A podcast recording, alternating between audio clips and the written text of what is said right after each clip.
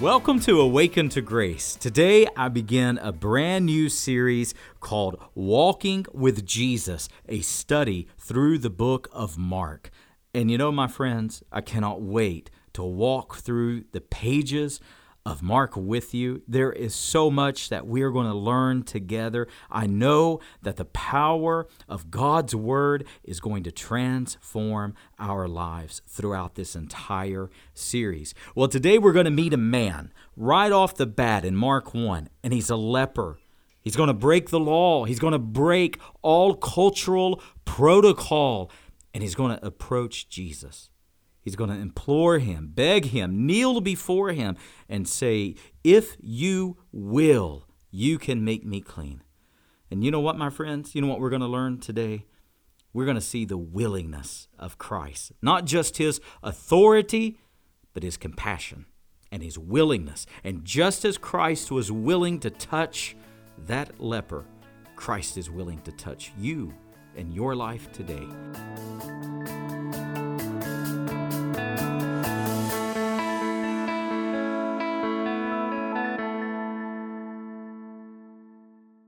Imagine what it would have been to walk physically with Jesus, to go town to town with him, village to village.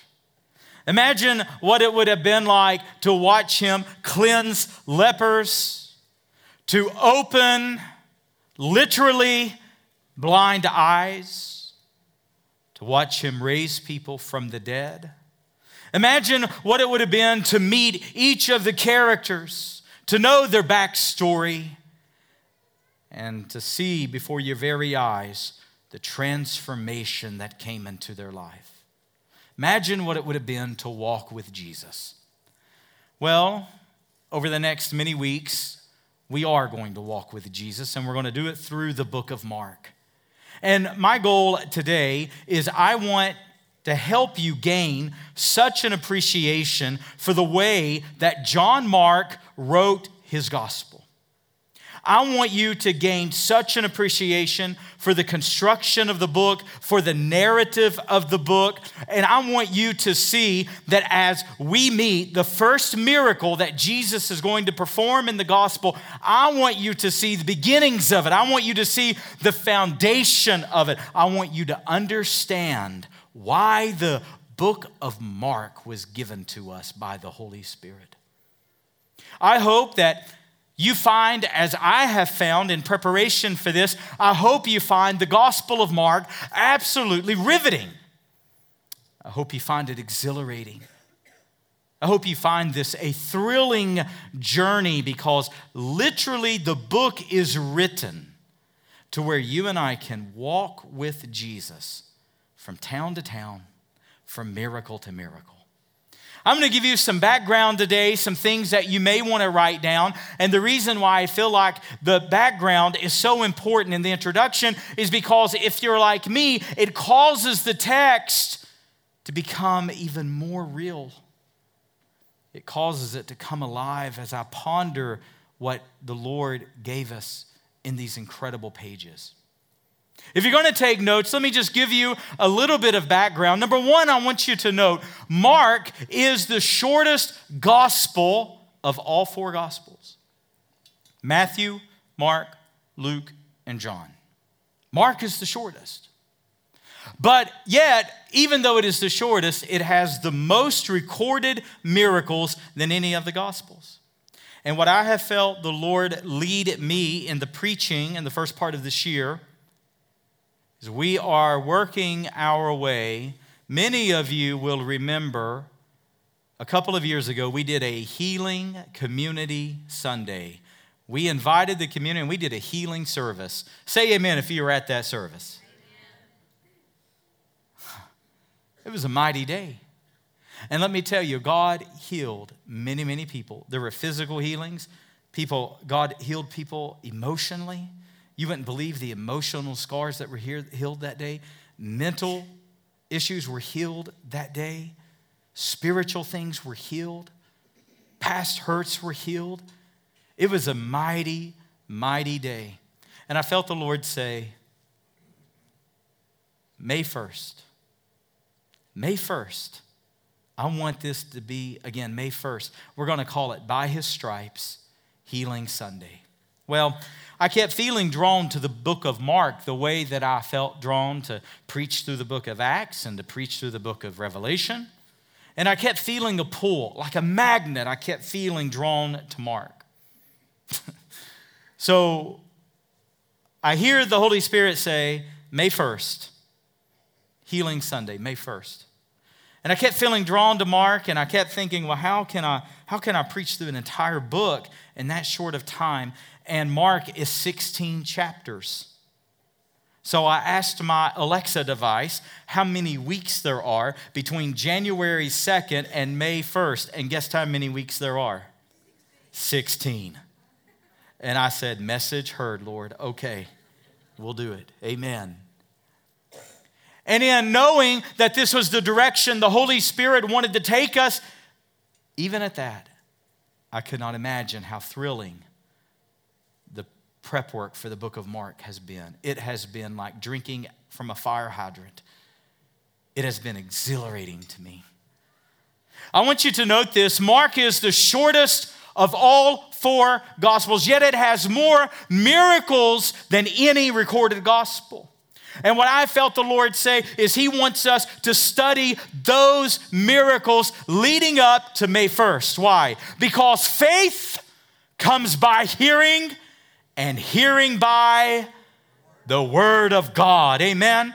How many of you would love for your faith to be built this year? You would love for your faith to be strengthened. You would love to be solid in your faith that no matter what temptation comes, no matter what fierce trial comes, no matter what tragedy comes, no matter what Satan may try to throw your way, your faith is not shaken. That's what I want for my life. And the book of Mark is going to do that for us. We're going to walk with Jesus and we're going to see miracle after miracle. Today, we're going to see the leper. We're going to see how the leper came to Jesus and asked the question that so many ask Is Christ willing to touch him? Like many of us, it's not a question of is God able? We know God is able. it's not a question of does God still heal today? No, we know God still does miracles today. The question is is Christ willing? And we're going to get the answer to that out of Mark chapter 1. But first, I want you to understand and I want you to appreciate the way that the book is written. Now, maybe you've wondered before why are there four gospels? Have you ever wondered that before? Why are there four? And as a matter of fact, the first three, Matthew, Mark, and Luke, are called the synoptic gospels. Why are they called synoptic? They're named that because syn, S Y N, is from where we get the word synonym, which means what? The same. Optic means perspective, the same eye. In other words, Matthew, Mark, and Luke are drawing from the same content. So when you read those three gospels, you, you find the same characters, the, the same stories, sometimes even verbatim text but yet it's from the different perspective of Matthew, Mark, and Luke. But yet it's the same content. Now, John is very different. And why is the Gospel of John so differently? Well, we know Matthew, Mark, and Luke were written near the same time period. It was written about 60 AD to maybe 65 or 67 AD, in that five or seven year time period. And I'm going to explain to you in just a moment why that's so important to understand. But the book of John was written about 25 years later. So the Gospels had already been in circulation among the churches when John penned his Gospel. John was the last remaining eyewitness of Jesus Christ, and he gave us the book of the Gospel of John. So Matthew, Mark, Luke, and John. Why are there four Gospels? It's because it's going to be similar content, same optic, synoptic, but it's from different perspectives to give us one picture of Jesus. Now, Mark is going to be the shortest. Now, actually, Matthew would be the shortest, shortest if you took out the discourses of Jesus. But see, Matthew was a tax collector. And you know what had to be a qualification to be a tax collector? You had to be able to write shorthand. And you know how the Holy Spirit used that? Because Matthew could write shorthand, he was able to capture verbatim the discourses of Christ. If you take the discourses out of the book of Matthew, then Matthew is shorter than Mark. But Mark is written in a way, and if you're going to take notes, here's what I want you to understand about the book. Mark is written in a way that it creates urgency to our faith. Mark is written, it's almost like a fast moving script. It goes extremely fast, and there's a reason for that. The people that Mark was writing to was a very different audience than the other gospels. Again, if you're going to take notes, you may find this interesting. The book of Matthew is written to a Jewish audience. That's why he begins with a genealogy. He begins with a legal genealogy, beginning with Abraham to Christ, to prove to a Jewish mind, to a Jewish audience, that Christ is the Messiah. Luke was written to a Greek audience. Luke focuses more on what Jesus felt and the humanity of Jesus. And he begins with a blood genealogy, beginning with Abraham all the way to Christ, again to prove that Christ is who he says he is. John is very different. Now, John, whereas Matthew's written to a Jewish audience and Luke is written to a Greek audience, John writes to the universal church. And you know what kind of genealogy John begins with? A divine genealogy. What's the first few verses? In the beginning was the Word, and the Word was with God, and the Word was God. You see the difference? Matthew gives a legal genealogy, uh, Luke gives a blood genealogy. Well, John gives a divine genealogy. Matthew written to the Jews, Luke written to the Greeks, John written to the universal church. But who does, Ma- who does Mark write to? Mark writes to the Romans. And Mark does not begin with a genealogy. And I want to show you why today. Look at verse 1 with me. Mark is going to write to a Roman mind, to a Roman church, to a Roman world, and a Roman way of thinking. And when you can understand that, you can understand the style that Mark writes in, and then you can appreciate what that does for your own faith. So he begins in verse 1. He says, The beginning of the gospel of Jesus Christ, the Son of God. Oh, friends, there's a world to unpack right there. Let me give you just a little bit more background, and throughout the next several Sundays, I'll be giving you a lot of background on the book of Mark. But if I give it all to you today, it's going to be too much.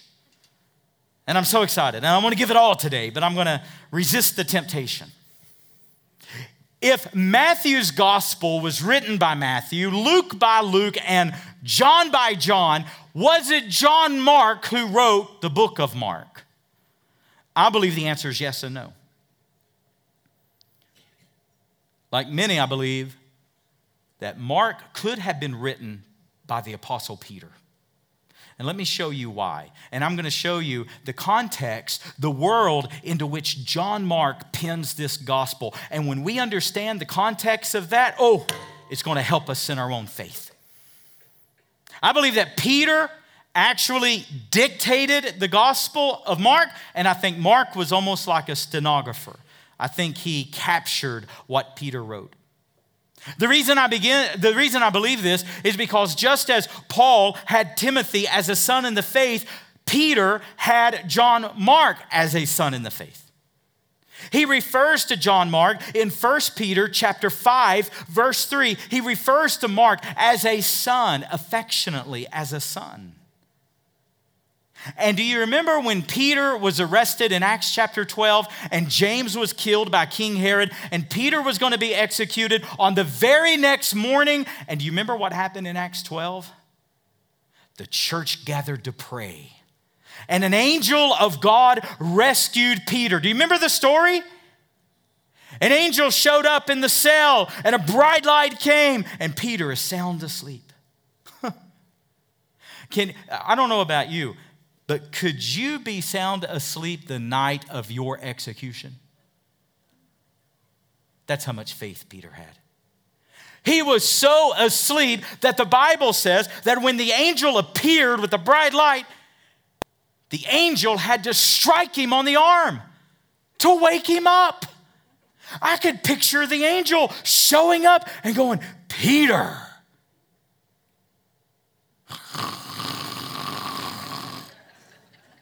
Peter. and he strikes him in the arm. Peter, get up. I mean, it's almost comical. And the chains fall off. And Peter and the angel get to the iron gate. And the Bible says the iron gate opened of its own accord. And Peter gets out into the street. And you know what? The whole time, it's so surreal. Peter thinks he's dreaming. And the angel vanishes. And Peter realizes, oh, this is no dream at all. This is, I'm free. And then comes the prison. No, I'm kidding. It didn't do that, but you can picture that in your head. And do you remember where Peter goes? Anybody remember the scriptures? He went to a woman to her house. The woman's name was Mary, and there was a prayer meeting at her house. You know who Mary was? She was John Mark's mother. Hmm.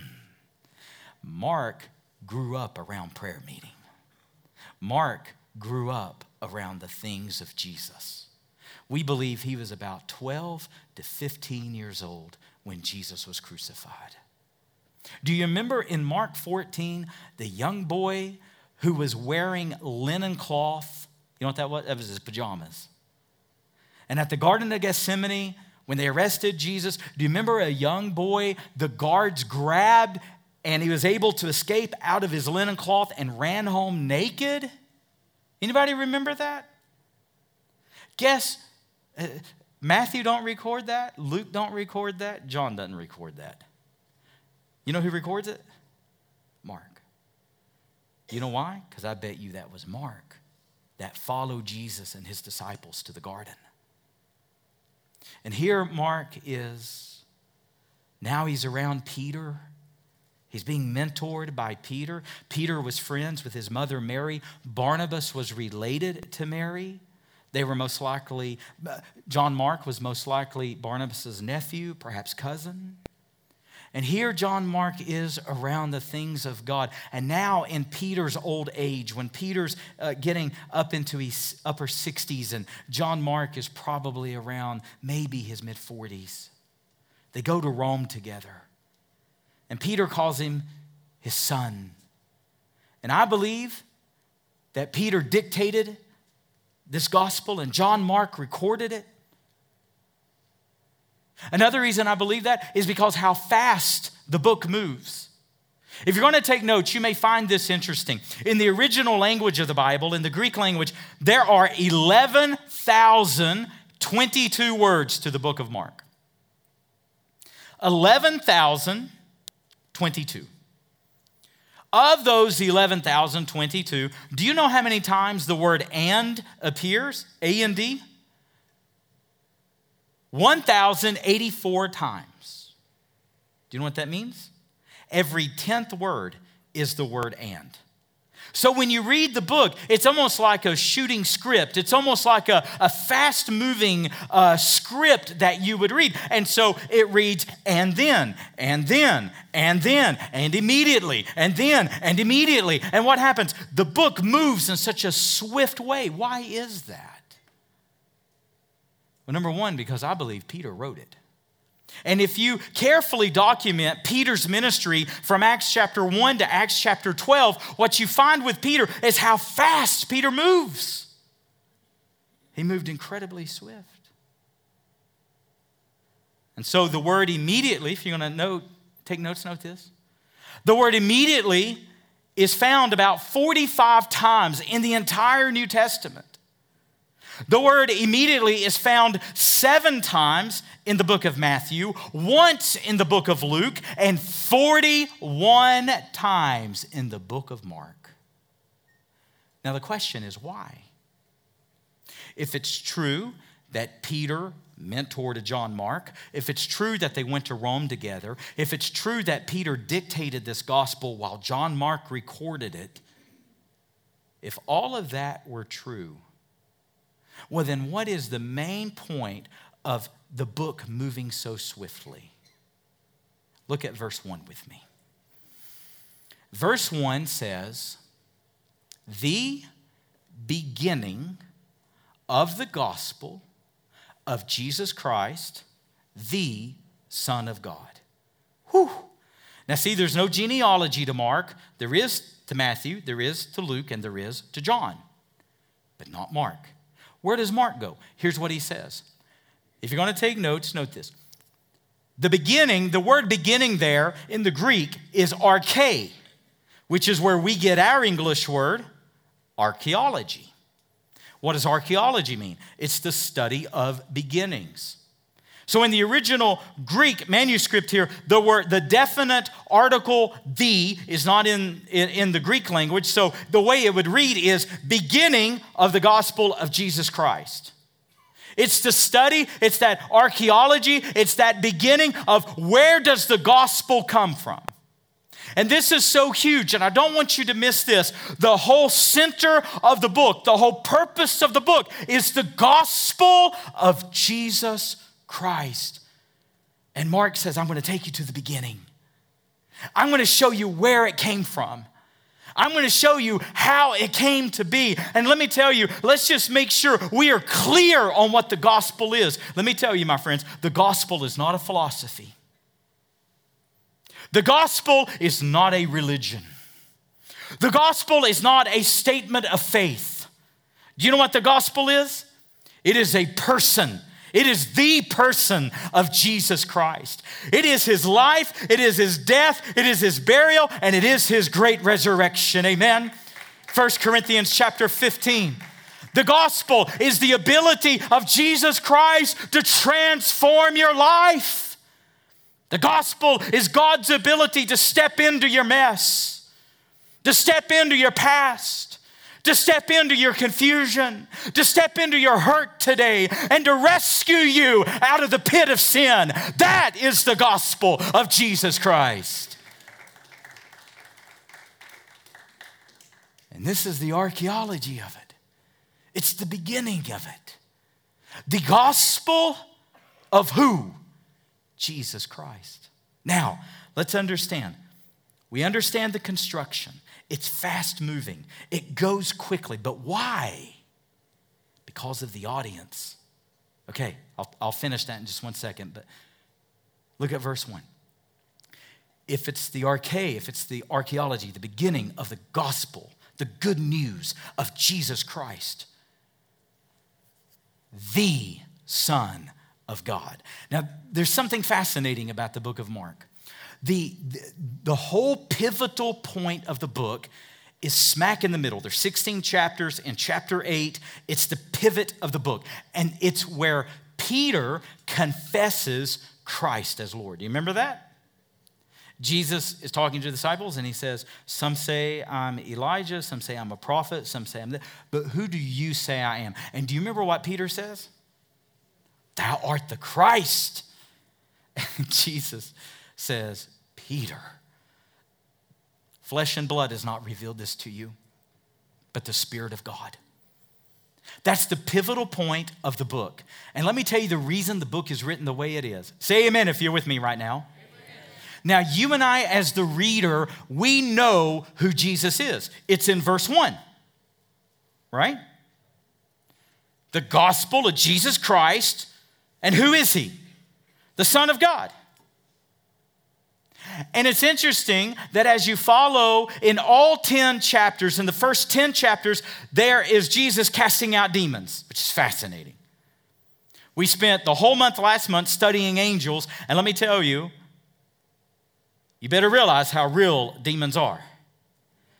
And 25% of the recorded ministry of Jesus, a quarter of his recorded activity on the earth was spent casting out demons. Don't tell me it's not real. He casts them out. And he tells you and I how to deal with the demonic. And it teaches us how to deal with demons in our day if we do it like Jesus did. But here's what's fascinating to me. And this is the point of the way that the book is written. You and I know who Jesus is because it tells us in verse 1. And as he uh, cast out demons, look with me at verse 22 in chapter 1. Let me just prove it to you. In verse 22, we see that Jesus comes and people begin to recognize his authority. And in verse 23, he's going to encounter a demon possessed man in the synagogue. And in verse 24, look what the demon says to Jesus I know who you are, Jesus of Nazareth, the Holy One of God.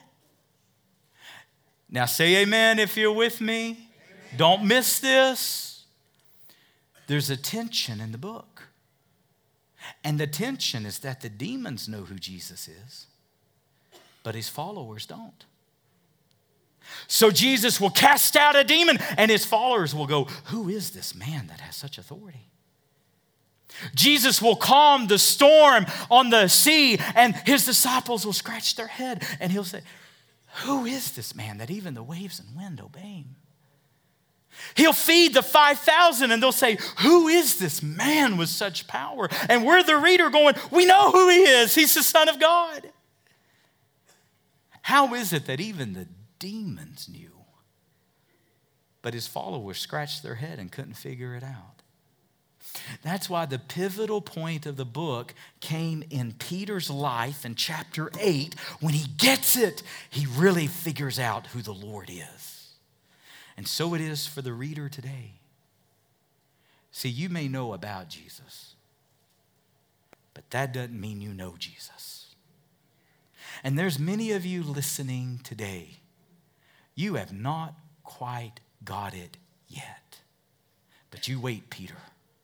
It's coming. And the Lord's going to reveal himself to you. Amen. So the book is written, I think, in a fascinating way. There's an urgency to it. Now, why is there such an immediance? Why is there such an urgency to the book? Let me tell you why. If it's true that Peter dictated the gospel, if it's true they're in the city of Rome, if it's true that their audience are Roman believers, what's going on in Rome right now? Well, at this moment, Nero is emperor. The book was written in the early 60 AD. Nero was a ruthless, godless, bloodthirsty, wicked, insane man. And he violently persecuted Christians. You can look it up. Nero had a magnificent garden. And do you know how Nero would light his garden? He would hoist believers of the Roman church up on large poles and he would light them on fire. That's how that wicked man lit his garden. So when John Mark writes to the Roman church, what's going on? He's saying this is the archaeology. This is the beginning of the gospel. It is of Jesus Christ, the Son of God. But where does the book end in chapter 16? There's probably a footnote in your Bible, as there are most reference Bibles and study Bibles. There's probably a reference note in chapter 16 that in the original manuscript, the chapter ends in verses 8 and 9. When we get to chapter 16, I'll explain how the rest came about and why it's the inspired word of God, but just follow me for right now. Where John originally ends his story is with the women coming from the tomb that Christ is raised. And if you read verses 8 and 9, it's like the book stops abruptly. Why would John Mark have done that? Because you know who he's writing to? He's writing to Roman believers who needed an urgency to their faith. He's writing to Roman believers who they may be the next on Nero's pole. He's writing to Roman believers that the person that right now you're sitting beside in your row here at church this morning, they may not be here next Sunday. They may be in jail, they may have lost their property, they may be facing persecution, or they may have been beheaded. That's the audience. And so he writes with an urgency, with a cadence he pushes them, he ushers them to a decision. If this is the gospel, if this is Jesus Christ, if this is the Son of God, then make your decision. Follow Christ. And he ends with the women at the tomb. They had a decision to make. Are we going to go forward with Christ? And this is the audience that he's writing to. So as we study the book, yeah, there's going to be a get up and go. There's going to be an immediate, there's going to be a straightforwardness, there's going to be a cadence, there's going to be a gallop to it, and we're going to we're going to walk briskly through the book. Why? Because your faith demands a response. Go to verse 40 with me.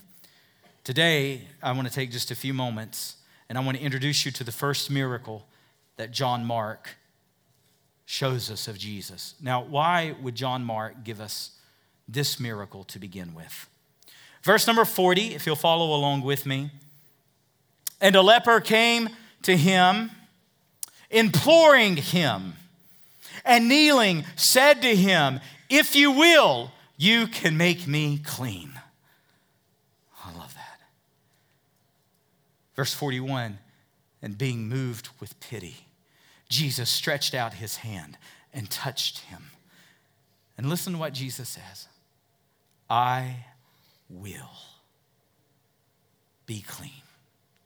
Are there sweeter words in the Gospels than Jesus saying, I will? The next verse, and immediately, see, there's our word. It's all through chapter one. And immediately the leprosy left him and he was clean. And Jesus sternly charged him not to tell anyone, but to go to the high priest and to show himself as Moses had commanded with an offering to show proof. and what did the man do in verse 45? He did the exact opposite. He blurted it out to everybody. And the fame of Jesus grew. And what's the last phrase of verse 45? What's the last phrase of the chapter say? that Jesus could not go anywhere because of the crowds. And what happened? People came to see him from every quarter. Now, let's understand a couple of things briefly this morning. If you're going to take notes, I want you to note this. Throughout the entire scriptures, leprosy was one of the most feared diseases in all of Bible days. Throughout the scriptures, it always represented a type of sin. It always represented sin. It was a type of sin, I should say. And leprosy, today, uh, it is not as feared like it once was because in these days there wasn't a cure for it. Today, there is a cure for it. Today, we call it Hansen's disease, is what is the, the term for leprosy. Some years ago, I had the opportunity to go to Vietnam and we smuggled Bibles into pastors in Vietnam. It was a thrilling trip. And in that certain trip, they took us out into the country and took us to a leper colony. And we were able to minister to lepers and able to lay hands on them and pray over them. It's a fascinating thing. Today, especially in our country, we don't fear leprosy because of the treatments. But you have to understand this man that comes to Jesus on this day had no treatment options. Matter of fact, the scriptures and Jewish culture was quite clear. If you did have leprosy, you were completely isolated. Talking about quarantine, it was a permanent quarantine. You were not allowed around the public. You weren't allowed to live in society. And if anyone did approach you by law, you had to shout out, unclean, so that they kept their distance from you. So, for the fact that this man, even, even the fact that he comes up to Jesus and he kneels before him, is against the law. He had no business being that close to Jesus, especially being a rabbi. But this man was desperate. This man was willing to break protocol. He was willing to break the law. He was desperate for Christ to touch him. Let me tell you, my friend, you know when God will move in your life is when you get desperate. You know when God will move in your marriage? You know when God will move in your family? You know when God will move in your heart and in your life? It's when we get desperate. And this man was desperate. And he, he broke the law, he broke protocol. He kneels before Jesus and he says, If you will. Oh, isn't that the question today? Is Christ willing?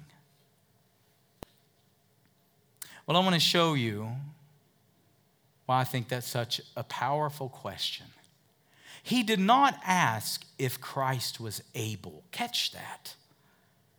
He didn't ask if Christ had the ability. He asked if Christ had the willingness. If you go back in chapter 1 to verse 22, as I mentioned earlier. Verses 22 and 27 notes that Jesus came with authority. Now, why is that so important to understand? Now, see, Matthew's going to present Jesus to the Jew, Luke to the Greek, John to the universal church, but Mark's going to present Jesus to the Roman mind. It's interesting to note the way that John presents Jesus in his gospel, John Mark, I should say, is as a servant. The key verse, I believe, chapter 10. The Son of Man did not come to be what? Served, but to do what? But to serve. If you're going to be great in the kingdom of God, you must be the servant of all, right? So, Mark presents Jesus as a servant. And I find that interesting because, you know, Mark was from a wealthy family.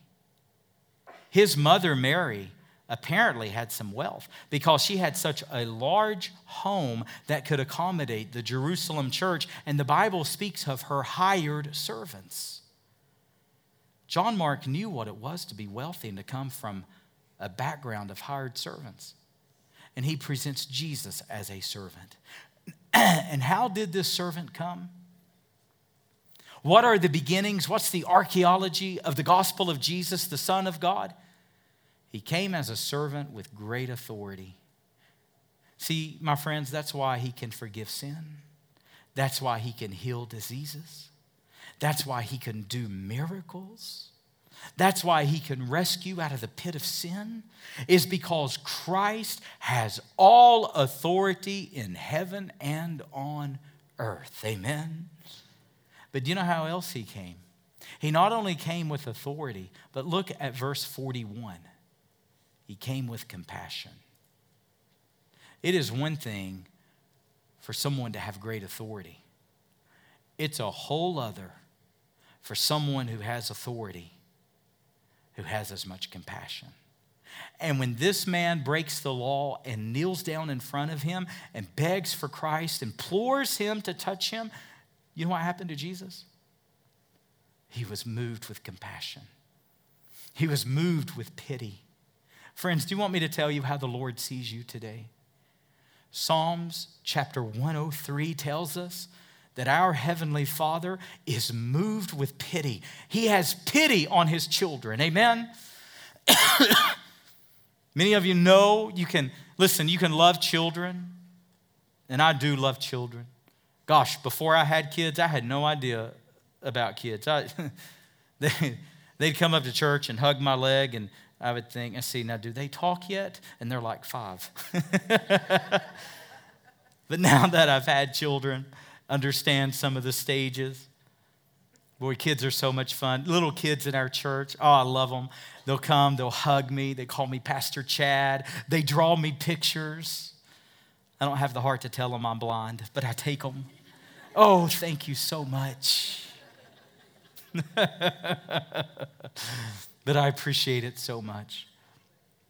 Listen, you may love children deeply today. You may be called to work with children. But how many of you know you don't have the love, the compassion for all children the way you do your own children, right?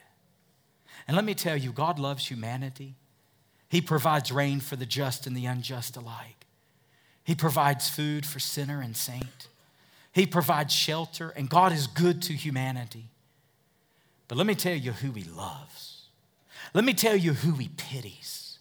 Let me tell you who He corrects. Let me tell you who He disciplines. Let me tell you who His anger does not kindle toward His children.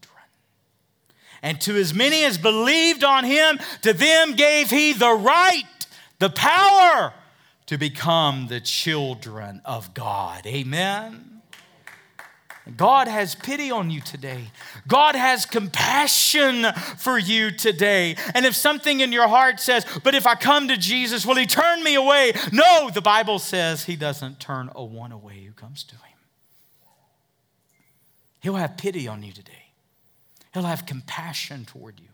And see, here's the good gospel news. Here's the archaeology. Here's the beginning of the good gospel news of the Son of God, Jesus Christ. That if you come and you implore of Jesus today, you come and you seek Jesus today, let me tell you, He not only has the authority to change your life, He has the compassion to do it.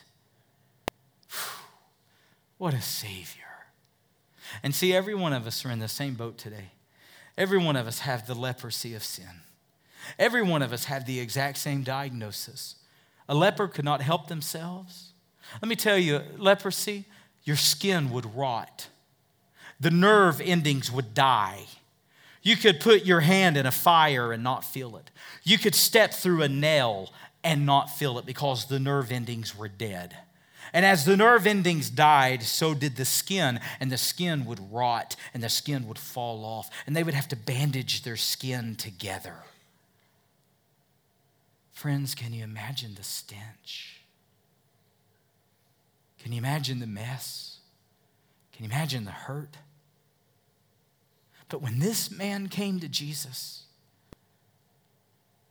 the stench didn't bother him. No, he touched him.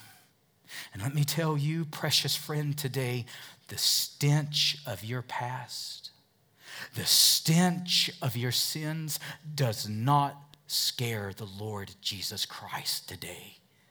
He will touch you and he'll change you. Amen.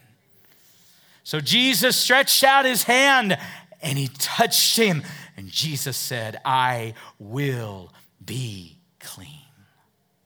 Verse 43 and immediately, Ethos is the Greek word there, E U T H O S, and 41 times it's in the book of Mark. Ethos, and ethos, immediately the leprosy left him and he was made clean. But now Jesus is going to instruct him. This is very bizarre, but there's a purpose to it. Verse, where am I at? 43, I think. And he's going to strictly, he's going to sternly charge him that he's not to tell anybody. Now, why would Jesus do that? I think, now listen, Jesus wasn't worried about the authorities, he was all authority.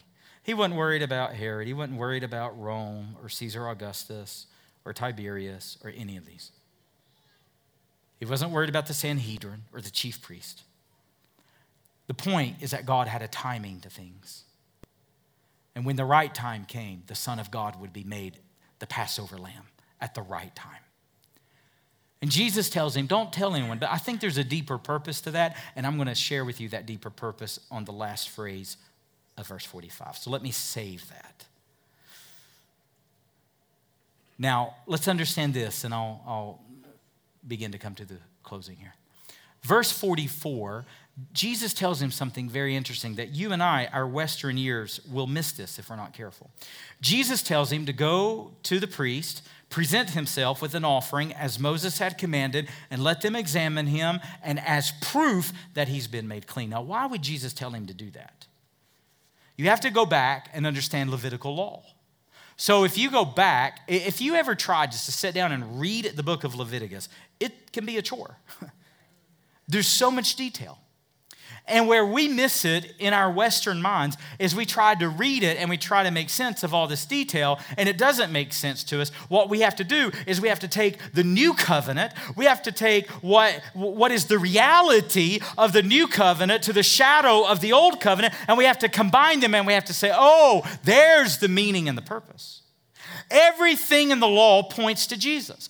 All of the rituals, all of the offerings, all of the sacrifices, every detail points to the Lamb of God being slain for the sins of the world. Everything so that when you and I get to heaven in Revelation chapter 5, and when no one is worthy to take the scroll, it is the Lamb of God slain before the foundations of the world that's going to take the scroll. And we're going to shout, Worthy is the Lamb. And everything from Genesis to Revelation points to that very moment. So, Leviticus 14, let me explain to you what happens. Say amen if you're with me right now. I talk to people all the time. I'll ask them a question and I'll think, oh, they're not listening. And you know what they're doing? They're nodding their head, yes. But a blind man can't see that. I bet a lot of you, as I'm preaching, you're, you're nodding yes with me, but I can't see you. Let's understand this. Why did he have to go show himself to the priest? Understand Leviticus 14. If someone was healed of leprosy according to the law of Moses that God gave Moses in Leviticus 14, this was the ritual. This is what you had to do. You had to go present yourself to the priest let him examine you.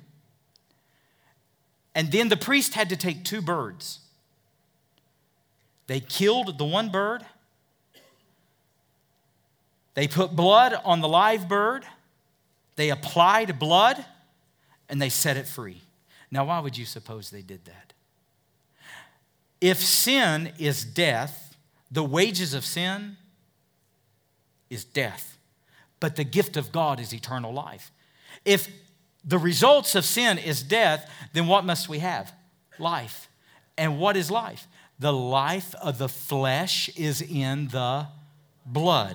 Without the shedding of blood, there is no remission of sin. So you had to have animal sacrifices over and over and over. And why did you always have to have animal sacrifice? Because man always sins. But when Christ, who was the Lamb of God, became the Passover lamb for us, and his blood was shed once and for all, according to Hebrews, that was enough for all time for all sin to be forgiven in our life. That's why you and I don't shed blood today. We have the blood of Christ applied to us. Amen and it's sufficient. Animal blood was not sufficient, Christ's blood was sufficient. Now, so they were to take the blood, put it on the live bird, and release it. What did that represent? The death of Jesus and the resurrection of Jesus. You see that in the old law? But something very interesting happened. They then took the blood, and watch this. They would take the leper, the person who was so broken and so diseased and given up for dead. And here, this man or woman would be healed by the grace of God. And they would take the blood, and look what they did. They put it on the right earlobe, they put it on the right thumb, and they put it on the right big toe. Now, why would you suppose God ordained that? And then that wasn't enough. Do you know what they did next? They then took oil. Do you remember what oil represents throughout the entirety of the scriptures? The Holy Spirit, amen? And on top of that blood, they would then take oil and the priest would put it on the man's right earlobe, right thumb, and right big toe. Friends, you cannot apply the Holy Spirit to a life until the blood of Jesus has been applied to a life. Amen? And do you know what it represents? What does the Bible say the way you and I get our faith? Faith comes by what? If any man has an ear, let him hear. Does that mean our floppy ears? No. It means if anyone wants to know truth, if anyone will receive truth, then let him hear it. And you know what happens when the blood is applied to your life?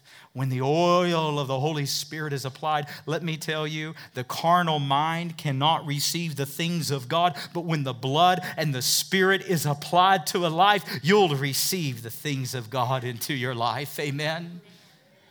And then doesn't the scriptures go further? We are not to be, according to James, hearers only of the word. We're to be what?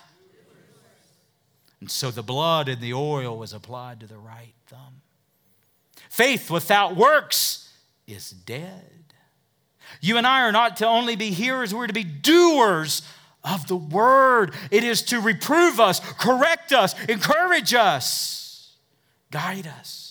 Oh, we ought to receive the word of God like a welcome mat in our life. We ought to receive all of God's word into our lives. And then, why is it applied to the big toe? Because you know what you and I are to do? When we hear the word and when we do the word, you know what the result is? Oh, we begin to walk according to the Spirit. Amen? And when you walk according to the Spirit, Galatians, you do not fulfill the lust of the flesh. And instead of living in sin, you live in the Spirit. Why? Because the blood has been applied and the oil has been applied, and you are now cleansed from your sin. You're now a leper that has been made whole by the grace, by the gospel of Jesus Christ, the Son of God. Can we say amen to that today? And now, lastly, verse 45. So the man goes everywhere, telling everybody. what Jesus had done. Now, why did Jesus tell him not to? I think there's a reason. And this is, I think, the reason. If you will, just give me another five minutes here and let me, let me tell you my heart in this matter. You and I are not to keep quiet about Jesus. You and I are to tell our story. You and I are to share the gospel. See, I think the difference was this man wasn't empowered by the Holy Spirit. But now, according to Acts chapter 1, verse 8, you know what happens to us? When the Holy Spirit comes upon us, when the blood has been applied and the oil has been applied, and we are now baptized and filled with the precious Holy Spirit, do you know what He does? He empowers us to be witnesses of Jesus Christ. And now we who was a leper, we who were deadened by the condition of sin, we who implored Jesus to touch our lives, now we have the ability to tell everyone what Jesus has done for us. We are witnesses of Jesus. Thank you so much for listening to our broadcast today. I did want to take just a moment and mention our store. If you go to our website, awakenedtograce.com, just navigate to the store page and you're going to find music by all of our awakened artists and plenty of books by Pastor Chad. Also, while you're on the website, you can view Pastor Chad's story about his blindness and what the Lord is doing through him through Awakened to Grace and through our church, Preaching Christ Church. Thank you so much for joining us today on Awakened to Grace.